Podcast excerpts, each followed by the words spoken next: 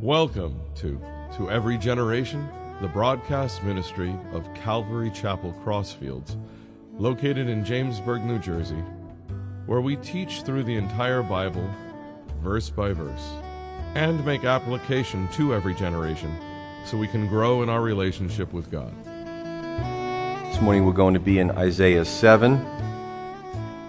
And the last time we covered, well, we broke up Isaiah 6 into two chapters, and the title was Experiencing God. And it was great because part one and part two, each time someone came forward to receive the Lord. And today, the title of the message is Alliances. And if we could put up a map of today in the Middle East, a black and white map, just kind of give you a snapshot. I know at least one person who is overseas uh, who's familiar with some of this area, but this is the continent of Africa. This is the Arabian Peninsula. You can see how the countries are divided up. Uh, you have Europe over here, and the, the Near East, and then the Far East, what some call the Middle East. Um, Israel is very small over here. You have Jordan, uh, Lebanon, Syria, Iran, and you kind of see the Shia uh, crescent, uh, which has a lot of significance today, not to be outdone and counterbalanced by the Sunni uh, peninsula down here in a lot of countries. So you see a lot of chaos in that area, and you see these two uh, brands of Islam uh, vying for power. So if we can go back to ancient times, we're going to talk about what's going on about 2,700 years ago, which really sets the stage, especially in Daniel's prophecy, for the rise and fall of different kingdoms. And you see more of a, a microcosmic view, a kind of a zoom in of this portion. All right, you see Africa still over here, Egypt, uh, Arabian Peninsula is down here, Persian Gulf, and over here would be, um, see, Jordan and uh, Iraq and Iran, so on and so forth. But let's go back 2,700 years. Uh, I'm finding myself, you say, why are we, we talking about this? Well, you need to understand the context really to the rest of Isaiah. When you look at the whole prophecy of Isaiah, the whole book, all 66 chapters, you have to have a little framework for it. So today is really important for that framework.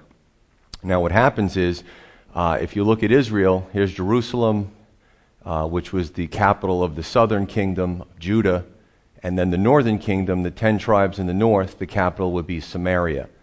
Um, for many years, Syria, Damascus, right, still still there, a lot of artifacts there uh, Syria was just causing a big headache to Israel for many years. They would, uh, you know, there would be border skirmishes, raids, and things like that. What what happened is down here, over in this area, the Assyrian Empire was coming to power. And, and last Sunday, I was t- maybe p- talking too fast, and I was asked, there's a big difference between Syria and Assyria, okay? So what happens is Assyria starts to come to power and causes an attenuation of Syria. The bigger they got, the weaker they got. So when Syria got weaker, they kind of laid off a little bit of uh, Judah and Israel. And what happens is Syria and Israel have this bright idea that they're going to have a Syro Ephraimite coalition and they're going to try to repel this up and coming kingdom. Uh, and then what they want to do is go to the south and say, hey, you be the third nation, help us out here the three of us, maybe we'll be able to fend off Assyria. Well, the southern nation says no. So what Syria and Israel try to do is put in a puppet government. It fails miserably. Uh, at this time, Ahaz is the king of the southern kingdom. And instead of trusting God, he makes an alliance with Assyria. These people were brutal, by the way. These were the ones that God sent Jonah over there to Nineveh to say, hey, preach, preach to them. And he didn't want to do it because he just hated them. They were just brutal, they were warlike, they were cruel when they captured people. Uh, but God loves the whole world. He wants everybody to be saved. So you, you see this a lot. Okay? Now, what happens is Ahaz is, is petitioning Assyria to get these two guys off of his back. Assyria then starts to attack. 734 BC, he attacks Damascus. Within two years, the city's leveled down to the ground. The nobles are kidnapped, carried off. Other nobles are impaled on stakes. Uh, villages are burned. It's terrible. And what he also does is then he goes and heads towards the northern kingdom of Israel, 724 to 721 BC, besieges Samaria after scooping up a bunch of villages, uh, besieges, I mean, these capital cities, they had walls around them. So it took sometimes years. Romans did this too, siege warfare, um, you know, to try to, to try to get in there. Uh, 724 to 721 BC, the Assyrians finally get in and completely level the northern kingdom of Israel. So this is where we are in the scripture. Now, God tells the southern kingdom, don't make alliances with this guy. Ahaz doesn't listen. He's an evil king. And then Assyria, guess what, turns on them too. So we're going to look at this in six parts. And uh, let's jump in. Chapter 7, verse 1. Now it came to pass in the days of Ahaz, the son of Jotham, the son of Uzziah, king of Judah, that Rezin, king of Syria, and Pekah, the son of Remaliah, king of Israel, went up to Jerusalem to make war against it, but could not prevail against it. I love the detail in the Bible. I'm a details guy. I also love it because, you know, people who have issues with the Bible usually, nine times out of ten, have never read any of it. And I will challenge them. You know, the Bible's written by a bunch of old men and there's collusion. All right, let's talk about that, you know, and just pick off these arguments one at a time if you're going to lie, you're not going to put this much detail. You go to your secular encyclopedia, you'll find that all these people existed, all these places existed. Um, so there's a lot of detail in the scripture. And it was told the house of David, saying, Syria's forces are deployed in Ephraim, which was, uh, you had Judah, you had Benjamin, and above Benjamin was Ephraim, which is a dominant tribe in the northern kingdom. So remember, they try to put in a puppet government in the south and they mustered forces on the border and they went to attack the southern kingdom because they wouldn't make this alliance. So every, everybody's aligning themselves with somebody else, and nobody's aligning themselves with God. So God, he says, he kind of lets go, and he goes, "All right, have at it. You guys want to all fight with each other? I'm, I'm here." You know, and he does that today too. I'm here, and a lot of people don't don't take advantage of that relationship. So the forces are deployed in Ephraim. So his heart, the king, and the heart of his people were moved as, as the trees of the woods are moved with the wind. So here's number one out of six is the political situation um, in this area. Verse 1 The coalition of the Syrians, Syrians, and the Israelites cannot prevail against Jerusalem. And it's not because Ahaz was a great guy, but it was because God promised that the, the line of the Messiah would come from Judah. See, as people, we look at the here and now. What's going on in my life? What happened yesterday? What's my projects look like this week? But God looks at the big picture. That's why it's so important to align yourself with God for many reasons, because He can see the end from the beginning, right? He knows what's good for us. But we, we end up focused on our circumstances, and that's what they were doing. It says, verse 2, the hearts, their hearts were moved as the trees were moved with the wind. In other words, there was a lot of colloquialisms back there, uh, back then. And in other words, they were terrified. The people were scared. Now, in the United States, that's hard for us to understand because we're surrounded by two great oceans and, uh, you know, kingdoms in the north and the south that don't really match our superiority in, in the military. But just imagine for a moment that the Canadians were hostile and they had the, uh, an equal military and they amassed on the New York border. Do you think some folks would be concerned in the tri state area? You bet they would. Again, it's not, I'm trying to help you, and, and, this is what I do. Part of what I do is to bring you back to this time period and to tr- kind of set the stage so we can understand what's going on back then. But God was basically saying, if you let me, I got this. I got this. Romans 8:31b. If God is for us, who can be against us? And let me ask you this morning, who's coming against you this week? You know, what are you dealing with in your life? What is a, a big monster or a behemoth or a Goliath that you're dealing with? You know, are you trusting God? Do you, do you not know God? Do you want to know God? Because He offers His love and His protection and His understanding liberally, freely. Right? Trust God. We continue, verse 3. Then the Lord said to Isaiah, so God speaking to the prophet, Go out now and meet Ahaz the king, you and Shear Jashub your son, at the end of the aqueduct from the upper pool on the highway to the fuller's field. And say to him, say to the king, Take heed and be quiet.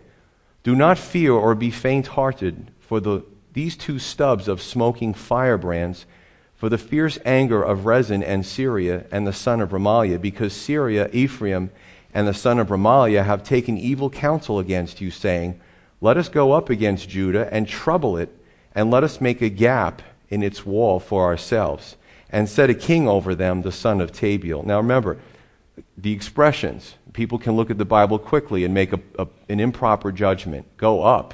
Wait, they're in the south. They're speaking about elevation. Go up you know, to Jerusalem, the, the, the mount there. So understand, you understand the geography, you understand the figures of speech. Verse 7 Thus says the Lord God, it shall not stand, nor shall it come to pass. For the head of Syria is Damascus, and the head of Damascus is Rezin. Within 65 years, Ephraim will be broken, so that it will not be a people. The head of Ephraim, or another word for the northern kingdom, is Samaria, which is the capital. And the head of Samaria is Remaliah's son.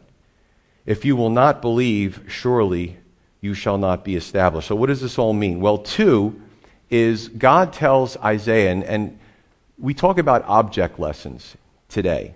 In other words, you know, Jesus kind of did object lessons with parables. Look at what's going on outside. Now, let me make a spiritual analogy.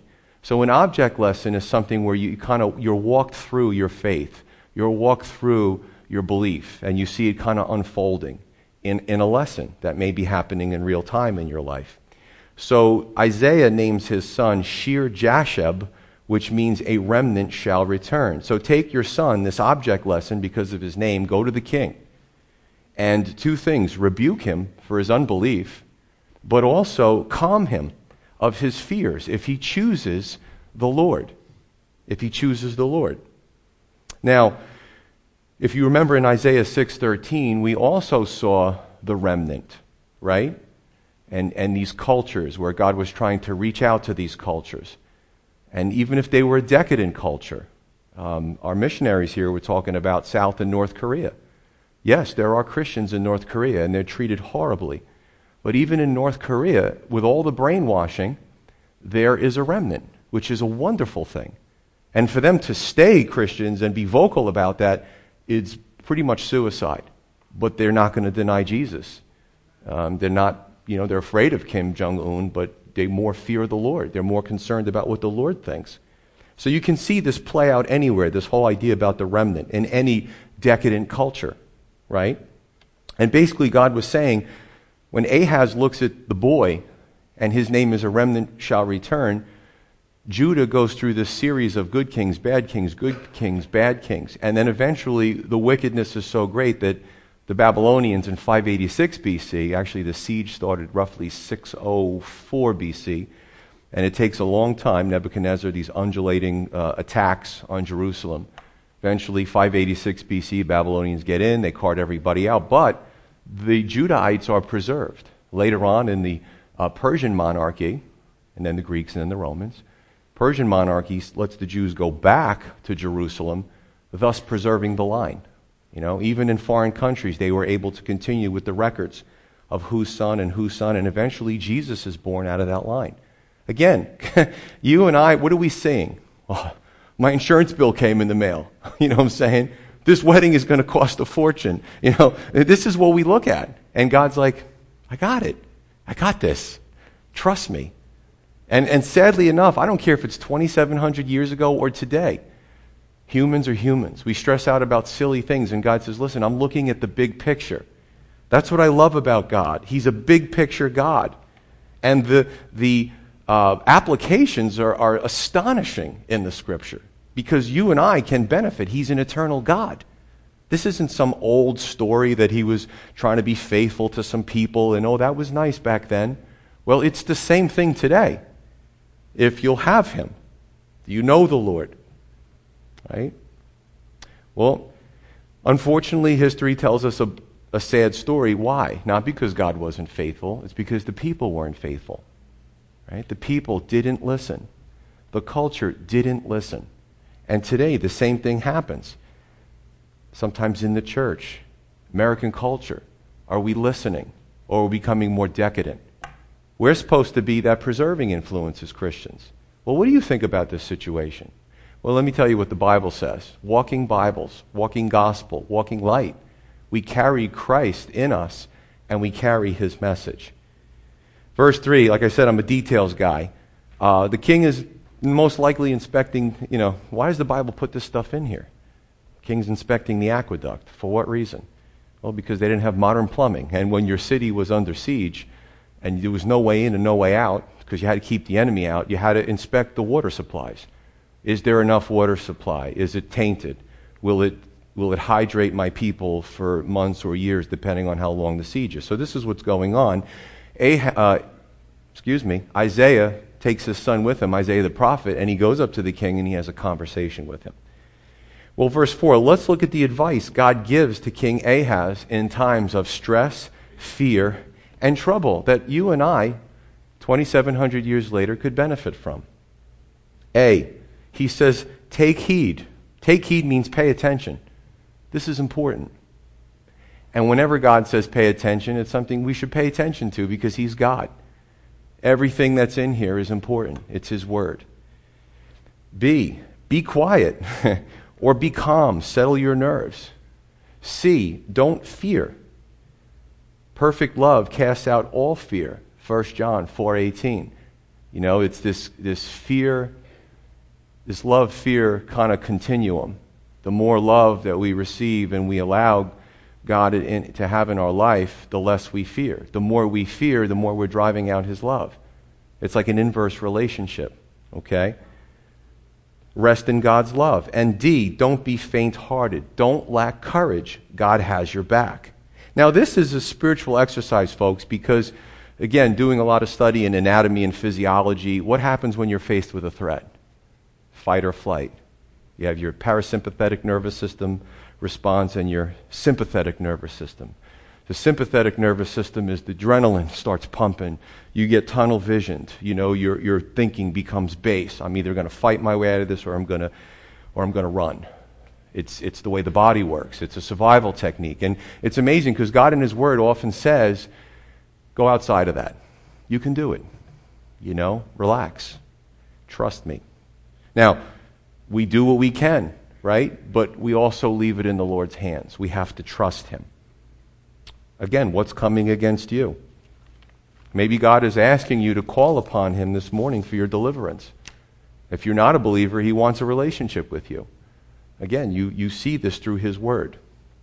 So, in verse 4 also, it's interesting that God speaks about these two terrifying nations, Israel and Syria, that were coming against the southern kingdom of Judah, frightening the people. And he's saying, I see um, smoking firebrands here, right? Don't be faint hearted. I see two stubs of smoking firebrands. What did Ahaz, the king of Judah, see? He saw a consuming forest fire. See the difference in perspective? We see things certain ways, but we have to, Lord, how are you seeing this? How are you reading this? Because I'm terrified right now. God's like, listen, you see them as they're going to come in there, they're going to take over. I see them as two embers that are outside and they're just dying out. You see, you'll watch. I mean, it's possible that Ahaz remembered the stories of how King Amaziah in the south years before in 2 Kings 14, how he was overcome by the northern kingdom of Israel. Again, he's seeing with worldly eyes. He's not seeing with God's eyes. And a lot of times, our past experience, folks, color how we behave today, don't they? Oh, yeah, I'm a Christian, I'm a Christian. And then something happens and it triggers something. And then what happens is we start reverting to base, you know, physiological behaviors. And God's saying, you got to pull away from that. You got to trust me on this one. You see what I'm saying? You've been Christian long enough, you've experienced it. I know I have break the cycle, return to God. But God saw the end of Israel and Syria in a few years, and Ahaz was only living in the here and now. Verse 9 God speaking to Ahaz personally. I mean, basically, he tells him, Judah, your nation, will survive this. But personally, you've got to believe and trust in me. God knew that Ahaz was eventually going to disregard him, but he still gave Ahaz the chance. And that's what I love about God. Listen, he gave the Ninevites a chance. Horrible people. His own prophet was, was arguing with him, Jonah. Irritated, angry. I hate those people. Great. It's nice. Nice discussion. Pack up. and go there and talk to them, right? He sees it all. He loves all. Right? And sometimes we have to get the memo on that one. You know what I'm saying? We have to have his heart. Those people, well, they're different. Well, they're antagonistic. Well, they're, and God's like, but I love them. And that's the beautiful thing about God. Everybody gets a chance at salvation. Verse 10 Moreover, the Lord spoke again to Ahaz, saying, Ask a sign for yourself from the Lord your God. Ask it either in the depth or in the height above. But Ahaz said, I will not ask, nor will I test the Lord. Then he said, Hear now, O house of David. Is it a small thing for you to weary men? But will you weary my God also? Three, God speaks to Ahaz, again through the prophet Isaiah, a second time. Ask a sign for yourself. Ask it. Go ahead. Test me. And it's not often in the Bible, but it is in the scripture when God does this. You know, put your belief, put your trust in God. But Ahaz was trusting in the wrong things. And sometimes we make that mistake as well. Trust in the wrong things. Well, in this instance, he was really wanting Ahaz to do the right thing, but he didn't. Ahaz already rejected God. He wouldn't give God a chance. And sometimes when we go out into the world as believers, we see a world that's filled with God rejectors. And again, I'm not here to criticize anybody, it, it just is. They're bombarded by the media, by social media, you know, to try to get us to not believe in God. Or, isn't this amazing? Something that's a fairy tale that people work so hard, spend millions of dollars to try to not to, not to believe. Nobody has to spend millions of dollars to get me not to believe in unicorns. I've never seen one. I don't think they exist. You know what I'm saying? It would be money foolishly spent. Why fight so hard to get a populace not to believe in something that doesn't exist? It's very expensive. I've heard a few times, uh, Joe, take it for what it is. If I came to your church, the church would burst into flames. And some of you saying, What kind of people do you know? but I'll go to anybody. I don't care who it is. I don't care how hostile they are. I just love it. I love to talk to people about the Lord.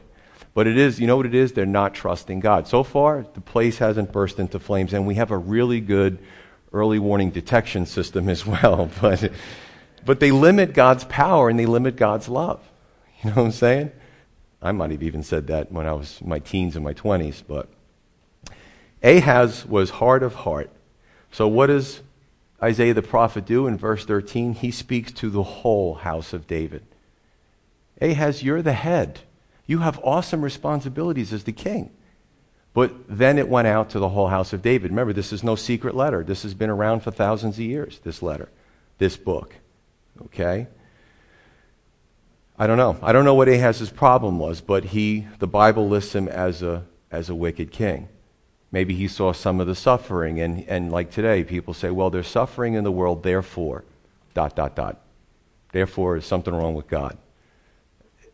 Well, I'll tell you what, a lot of times suffering brings us to the foot of the cross.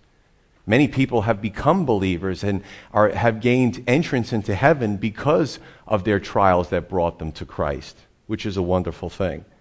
Now, what's more important, a, having a wonderful life with no problems, which I think that's only in movies and books. I don't know anybody who has a life like that. Or having trials and being brought to the Lord, and then in the end, being thankful that you're going to spend eternity with God because it, it changed your thinking. You started looking at, at the big picture. Verse 13, he says, You weary men, but will you also weary God? Ahaz was extremely stubborn. He was not going to turn from his self directed path. Continuing on, verse 14. Therefore, the Lord Himself will give you a sign. You don't want a sign? God's going to give you one anyway. Behold, the virgin shall conceive and bear a son, and shall call his name Emmanuel. Curds and honey he shall eat, that he may know to refuse the evil and choose the good. For before the child shall know to refuse the evil and choose the good, the land that you dread will be forsaken by both kings the Lord will bring the king of Assyria upon you and your people and your father's house days that have not come since the day that Ephraim departed from Judah. Now, in prophecy, if you're not familiar with the Bible, or if you're a believer and you're not familiar with prophecy, prophecy takes a while to get used to. In Isaiah 61, Jesus refers to, uh, well, Jesus refers to Isaiah 61, I believe it's verse 2, and in the middle of the verse, he speaks about what he's doing, a fulfillment of the prophecy in him, and then he speaks about the day of vengeance of our God. Like, not missing a beat. Jesus is saying it in the same breath. And you're like, whoa, whoa, what did he just say?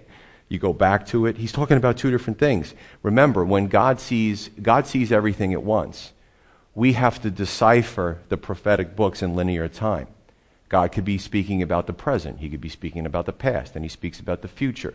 I, I love that part. I love when 2,700 years ago, Christians today can read it and go, wow, he's speaking about the millennial kingdom. He's speaking about the Lord's return. That's amazing because there's so much detail and so much accuracy. Let's, let me just kind of give you the down low on prophecy, and this is four out of six.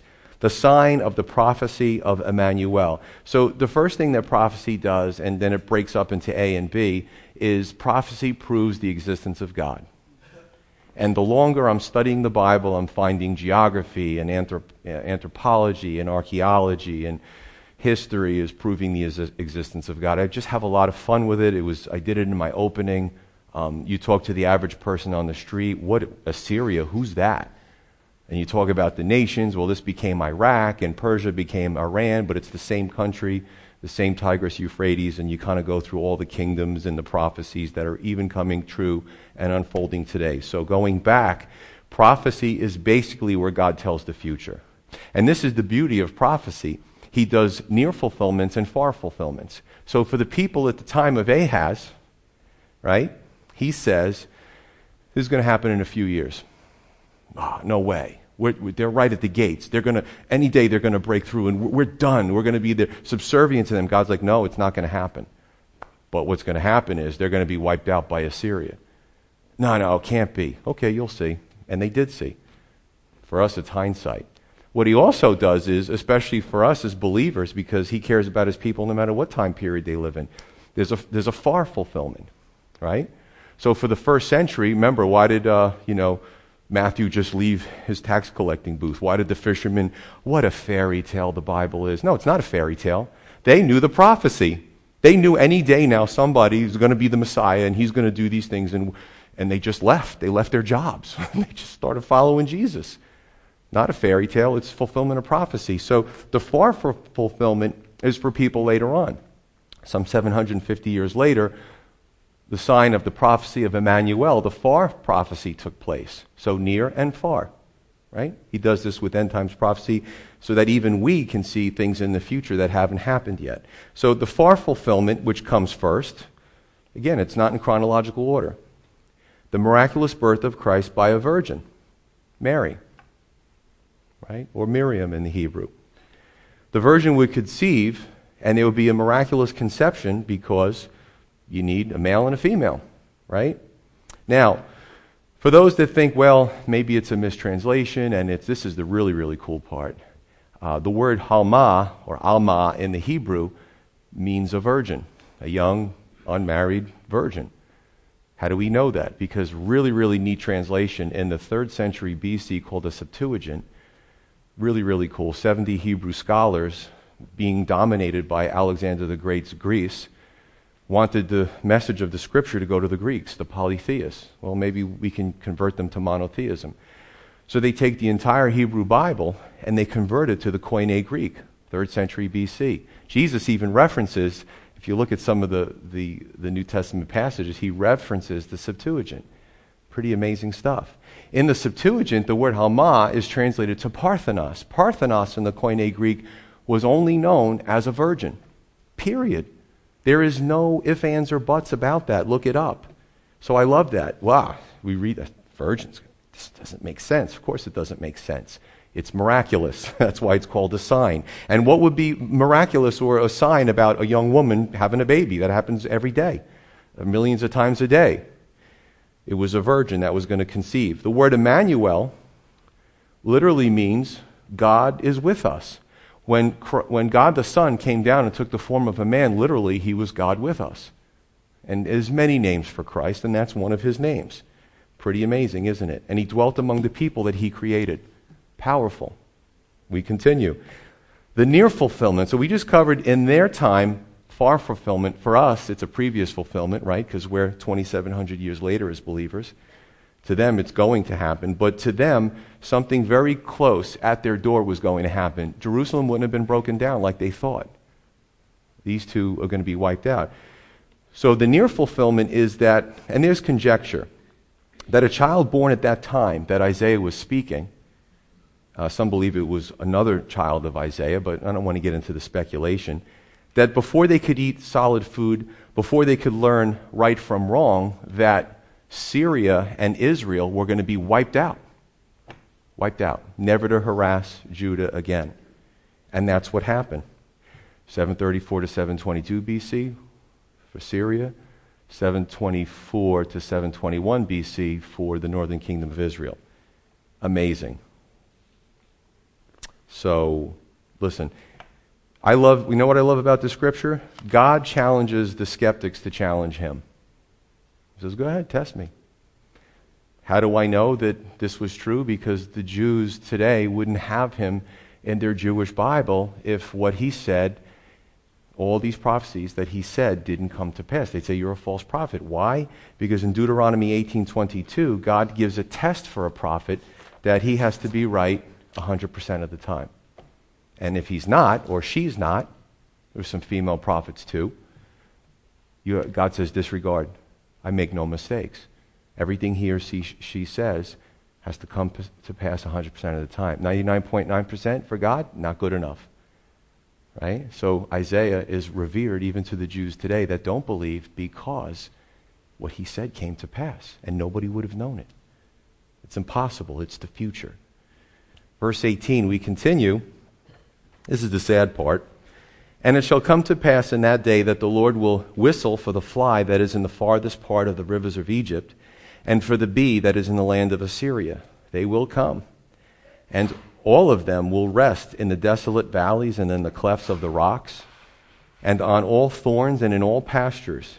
In the same day the Lord will shave with a hired razor with those from beyond the river, or the river Euphrates was known as the river because it was the main river back then, still is over there with the king of Assyria, the head and the hair of the legs, and will also remove the beard. It shall be in that day that a man will keep alive a young cow and two sheep, so it shall be from the abundance of milk they give, that he will eat curds, for curds and honey everyone will eat who is left in the land. Five out of six is, sadly enough, Ahaz, you and the people, your nobles, are trusting in Assyria. I have bad news for you that when Israel, or when Assyria is done wiping out Syria and Israel, they're coming after you. They're coming for you. Better to trust me than to trust men, but if this is what you want to do, they're going to waste all that manpower fighting the, the Syrians. They're going to waste all that manpower and lives fighting Samaria and Israel. They're going to want a little payback. So they're coming your way. Ahaz would have been probably terrified. You ever meet somebody who they're just going the wrong way and you keep trying to, you, you just want them to get better more than they do. And this is Ahaz. Ahaz. It's very simple. Just turn to the Lord. Stubborn person. And everybody suffered because of it. Alliances. Sometimes Christians make them too. And sometimes they trust more in their alliances than they trust God. And you know what? When we do that, we're not going to be victorious. God's word is eternal. If it happened back then, God's not going to give us a pass. Well, why is this happening? what does the word say? Verse 18, he'll whistle for the fly and the bee. In other words, Ahaz trusted in nations, but those nations were going to come after him. Assyria to the east and Egypt to the southwest. Right? They were going to pinch Judah. And you could imagine Ahaz saying, But I thought you were my friend. Have we done that today? We make an alliance with someone and we almost elevate them to the point where this is it. Christians politic. Christians make alliances. And I got to tell you, for me personally, I've been burned. I thought you were my friend. I love you like a son. I love you like a brother. Those are all nice and well wishing, but you'd be surprised what it takes for somebody to turn on you. Sometimes you just tell them the truth, you know, and they don't want to hear the truth, and all of a sudden you're the enemy. so Assyria, Ahaz was such a, a jerk. he actually took, if you read history, he took some of the gods from Assyria and brought them down to Judah and Jerusalem and had the priests copy these pagan temples next to God's temple and started worshiping these false idols. He brought some of Assyrian false god worship into Judah. And it's amazing because Assyria, going back to that map, uh, southeast, in the lower tip of the southeast corner of the Assyrian Empire, was the Babylonians. And the Babylonians were, were talking and going, We don't really like them. Why don't we rise up? I think we could take them.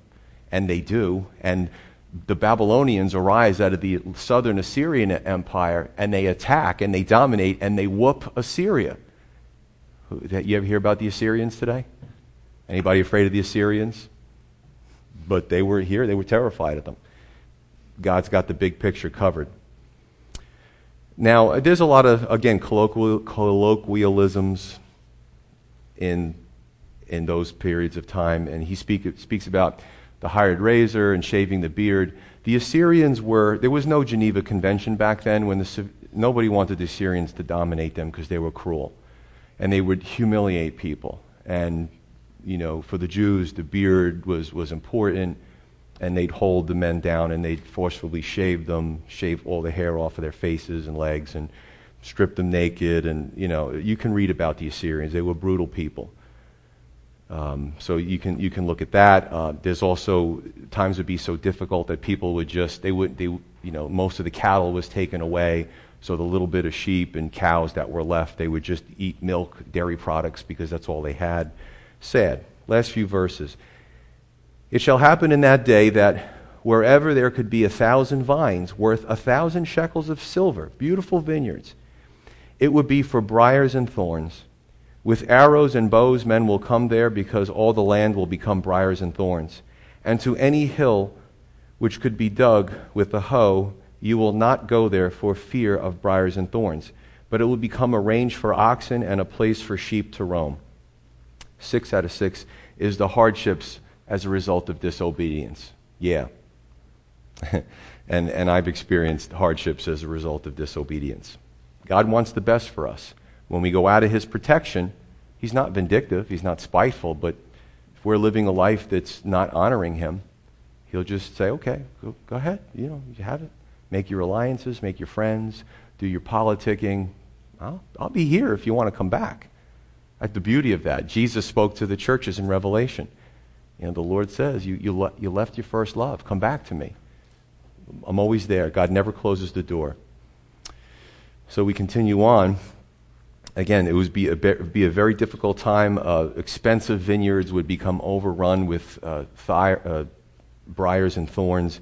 And it's amazing because in Genesis, the result of sin was also weeds and, and thorns and um, the man tilling the ground by the sweat of his brow before the fall Things just grew. They were beautiful. They watered themselves through mist that came up from the ground. God had this elaborate system set up. But when sin entered the world, death entered the world, and unfortunately, that's where the weeds came from. Um, you know, when you get, I hate ticks. You know, ticks really gross me out. Ticks and mosquitoes, and I don't know if they were there in the beginning. I think they might have come afterwards. But it, it wouldn't be a pretty picture of what was going on. Two scriptures as we close Proverbs 3. 5 through 6.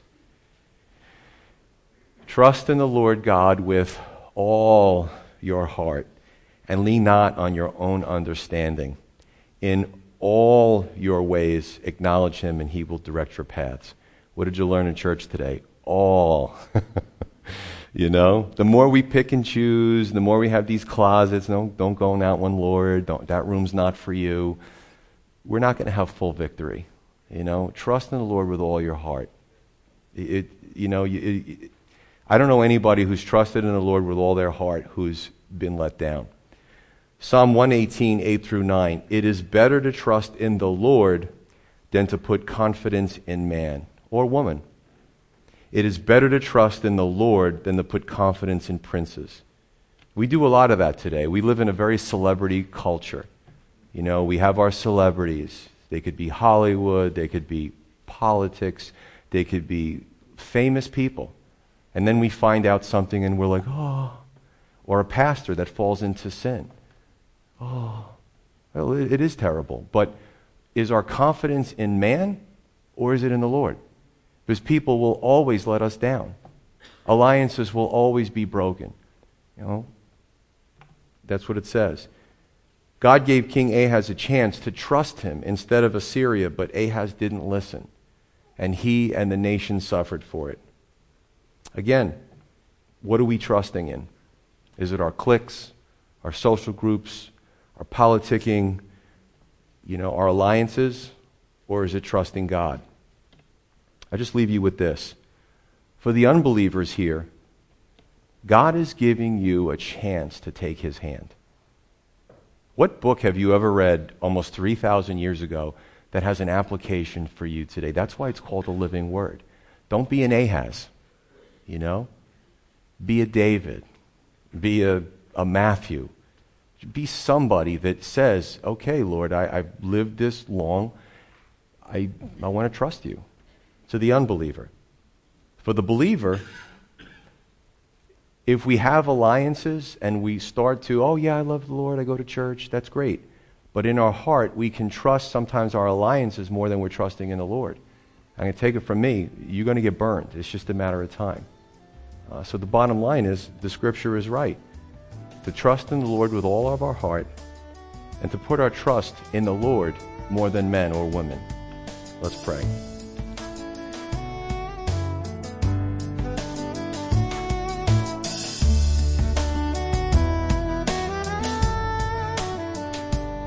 You've been listening to To Every Generation from Calvary Chapel Crossfields. We're located at 15 Half Acre Road in Jamesburg, New Jersey. We meet for Bible study Wednesdays at 7:30 p.m.